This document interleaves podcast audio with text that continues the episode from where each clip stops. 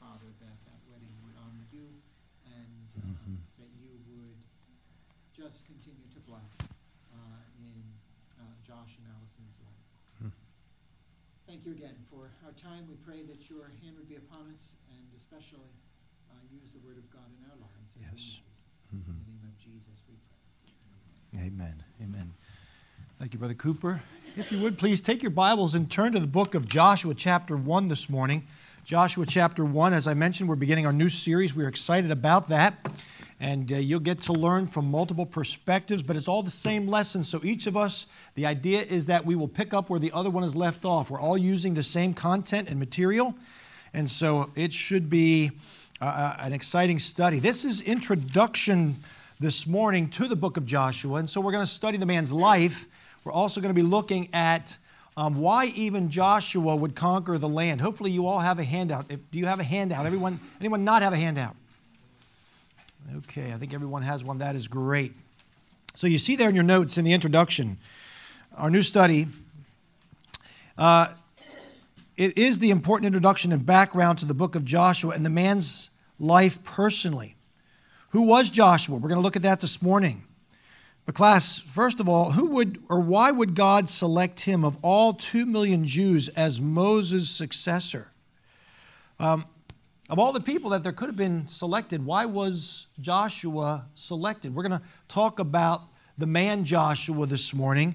Um, but there's another thing we're going to talk about at the end of the lesson, but I'll bring it up now for us to think about. You see, if you know anything about the book of Joshua, it is filled with violence and death.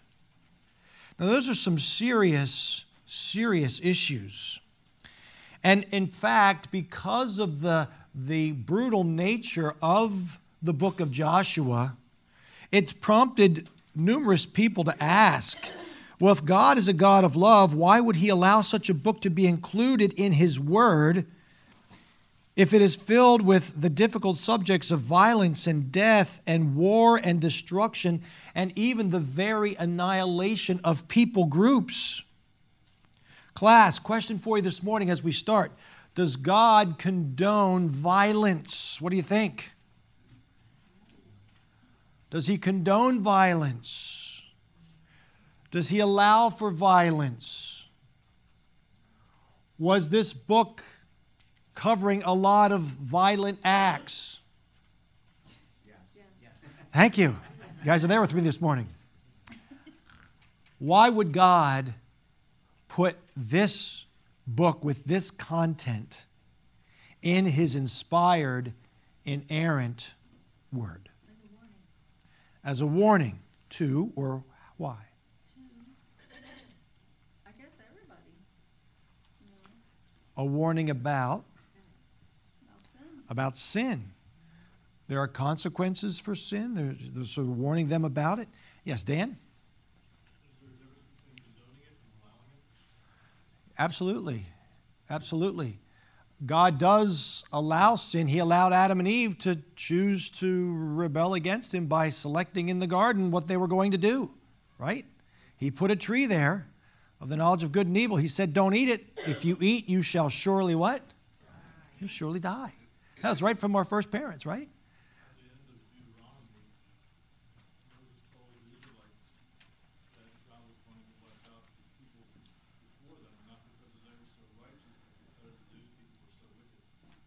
Yes, that's very true. We're going to talk about that this morning towards the end of the lesson. And that's what I want you to think about, class. In, in this series and in, in the whole opening of Joshua, why would God put this harsh killing and war and destruction and death and annihilation in his word it would give the enemies of god the opportunity to mock and to say well if he's a god of love then how is he a god of love when you look at all the killings that that were allowed in his for his people to come in and take over the land and and so um, many in our society today, they reject parts of the Bible because they can't understand how such violent acts of humanity against one another can be part of God's sovereign control over his creation. They think, well, he's impotent. They surmise either he is too weak to control his creation, so he is impotent, or He is too unloving to allow such behavior to occur and do nothing to prevent it. And so there's a, there's a problem, there's an issue just from the very outset about God, God- why God would allow this to be included in his canon of Scripture. But both of these perspectives, class, clearly attack the omnipotence and the very character of God, who he is. And so, why wouldn't God include such a harsh narrative to be a part of his inspired and inerrant word? Stay tuned. We'll talk about that. So, today's lesson is about this introductory perspective that will give us confidence to know that God always does right. Look in your notes there in the introduction. I put in there for you Genesis 18 25. He says, That be far from thee. What, what's far from God? Well, to slay the righteous with the wicked. Shall not the judge of all the earth do right? And all God's people said, That's true. Absolutely. Amen. He always does right. Even though we can't understand what seems to be harsh and, and brutal, God always does right because he is a holy God in addition to his love and mercy and kindness and grace. And so the answer is yes, God will always do right. And harsh themes in the book of Joshua are no exception. So let's study this together and, and set the stage for the rest of the series. In your notes there, I don't have PowerPoint this morning, so follow along closely. I'll give you the fill ins. Who was Joshua? Who was Joshua? For 40 years, the Israelites had lived in the wilderness between Egypt and Canaan. We know the, the background to this. I'll just give it to you quickly. In the, prom, um, in the, in the be- between Egypt and the promised land, which was Canaan. And during that time, Moses, we know, was their leader. And as the Lord's appointed servant, he had faithfully delivered the law. He urged the Israelites to obey the Lord. He interceded for them, and Moses led them to Canaan's southern border. How- border. However, you know, because of Moses' sin, he, s- he smote the rock instead of speaking to it. God said, You can't go in. And so he died in Mount Nebo, and God appointed Joshua as this new divinely appointed leader to step into Moses' sandals, big shoes to fill, and assume the task of leading Israel into Canaan. And so let's talk about Joshua. He is first mentioned there in your notes in Exodus chapter 17, verse 9, and it's, he's about 45 years old at this time. That's the first time we hear about Joshua. He was born about the time that Moses was fleeing to Midian to flee the Pharaoh after Moses had killed an Egyptian. And so he's going, he's going to be on the backside of the desert for 40 years, and that's when about um, Joshua would have been born. And it was during this harshest time of Israelite slavery in Egypt. And so, class, Joshua would have grown up knowing the harshness, knowing the brutality of Egyptian bondage. And so, if God's going to appoint a leader to lead his people, he was getting some experience as, as, as what it was like to be under bondage, to be under oppression uh, for years and years and years. And so um, he strongly, I'm sure, desired freedom from this bondage, like all the Jews did at that time. In your notes there, his name means Jehovah is salvation. I think most of us know that, right? Jehovah is salvation. But his original name, by the way, was Hoshea, which means deliverer or salvation. But Moses changed his name to Jehoshua. He added the prefix J, J E, J, and that is an abbreviation for Jehovah.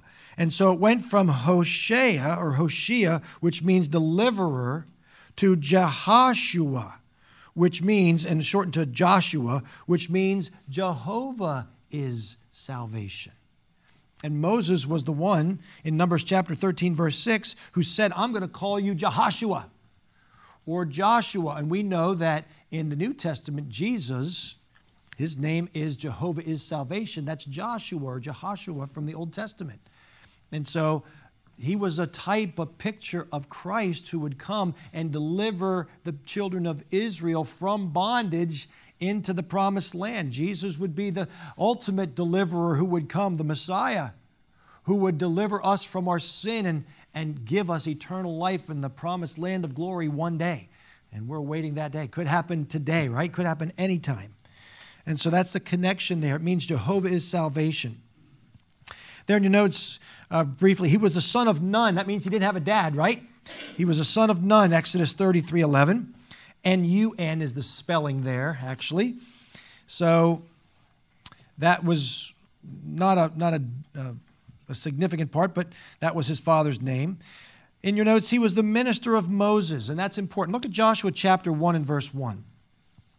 It says, Now after the death of Moses, the servant of the Lord, it came to pass that the Lord spake unto Joshua, the son of Nun, Moses' minister. He was Moses' minister. What do you know about Joshua before he began to lead the children of Israel out of bondage? Anybody have any, any knowledge or thought about who Joshua was, some of the things that we know about him? Yes, Robert? He was a man of war. He was. In fact, that started with the Amalekites when he defeated them. Um, do you remember when, when uh, Moses was up on the rock and Aaron was on the one side and Hur was on the other? And every time m- when, when Moses' hands were up, Israel was winning the battle. And when Moses' hands came down because they were getting tired, Israel began to lose the battle. And so Moses, uh, Aaron and Hur were on Moses' right hand and left hand. Guess who was doing the fighting? It was Joshua. So you better believe he wanted Moses' hands being lifted because it was his men that were dying out there and his the struggle that was going on. It was Joshua who was out there fighting that battle. Something else about Joshua you can think of. Dave? He was one of the two spies that didn't get the false report about the Talmud. Yes, very good. One of the two spies. Who was the other one, class? Joshua and Caleb. That's right, Joshua and Caleb. And that's significant. That's a big deal. We can just slough that off. Oh, he was one of the two spies that said, hey, we can go in and take out the land. When you think about it, it's a much bigger deal than just something simple like that. There's, there's a lot behind him saying, we can do this. They're meat for us. Let's take them out for sure.